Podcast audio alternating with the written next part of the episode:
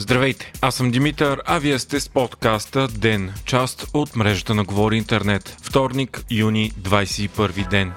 Разгорещени са днес дебатите в Народното събрание. Последната сесия преди очаквания утре вод на недоверие към правителството. За сега изглежда силно вероятно той да мине, след като опозицията има с 6 гласа повече от управляващата коалиция. Ако това се случи, ще е безпредседентно. Никога до сега българско правителство не е падало с вод на недоверие. Вотът на недоверие е внесен от ГЕРБ и подкрепен от ДПС, Възраждане и има такъв народ. Партиите се обединяват около тезата, че правителството е допуснало неконтролируема инфлация и обедняване на населението, както и економически срив, дефицит и външен дълг. Чуха се много обвинения върху кабинета Петков, включително силно лични нападки. Изявления направиха премиерът Кирил Петков и финансовият министр Асен Василев, които с аргументи отхвърлиха изброените от опозицията причини за иск за вод на недоверие. Според Кирил Петков този вод не е заради економическата политика на правителството, а заради резултатите му в борбата с корупцията бюджета, съдебната реформа и енергийната независимост. Петков обяви, че има 4% ръст за първото три месече и рекорден износ. Според премиера истинската причина за вота са връщането на контрола върху капитан Андреево, спирането на практиките за инхаус поръчки, закриването на специализираното правосъдие и спирането на зависимостта от руския газ. Освен това, други истински причини били четирима души, които не били в тази зала. Господин Борисов, господин Пеевски, госпожа Митрофанова и господин господин Слави Трифонов. Министър Асен Василев отговори на ГЕРБ, като заяви, че през 12-те години на управлението им в България се е случило най-голямото разделение между бедни и богати в Европа, заради което са емигрирали 400 000 души. Министър Василев използва и нецензурен език, за да обясни каква е била политическата философия на ГЕРБ за последните години. Ако мога с едно изречение да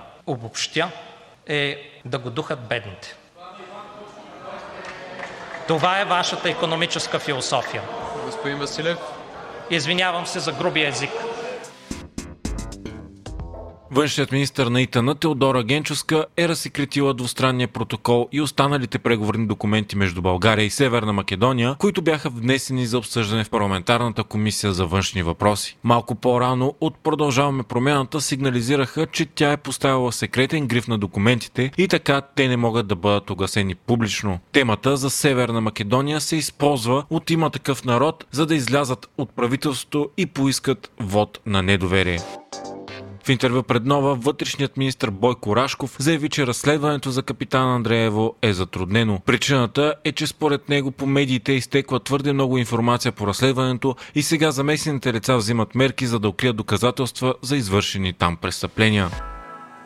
Урсула фон дер Лайен предложи Европейския съюз да премахне изискването за единодушие при взимането на външни политически решения. Причината за да може Европейския съюз да отговаря по-бързо на нарастващите геополитически предизвикателства. В момента всички важни решения, като приемането на нови членове и санкции, трябва да се вземат с пълно единодушие от всички страни членки. Това обаче води до моменти, в които една единствена страна блокира тези решения. Такъв пример е ветото на България за началото на преговорите за присъединяване присъединяване към ЕСА на Северна Македония. Председателят на Европейската комисия предлага вместо това да бъде наложен метода за гласуване с квалифицирано мнозинство.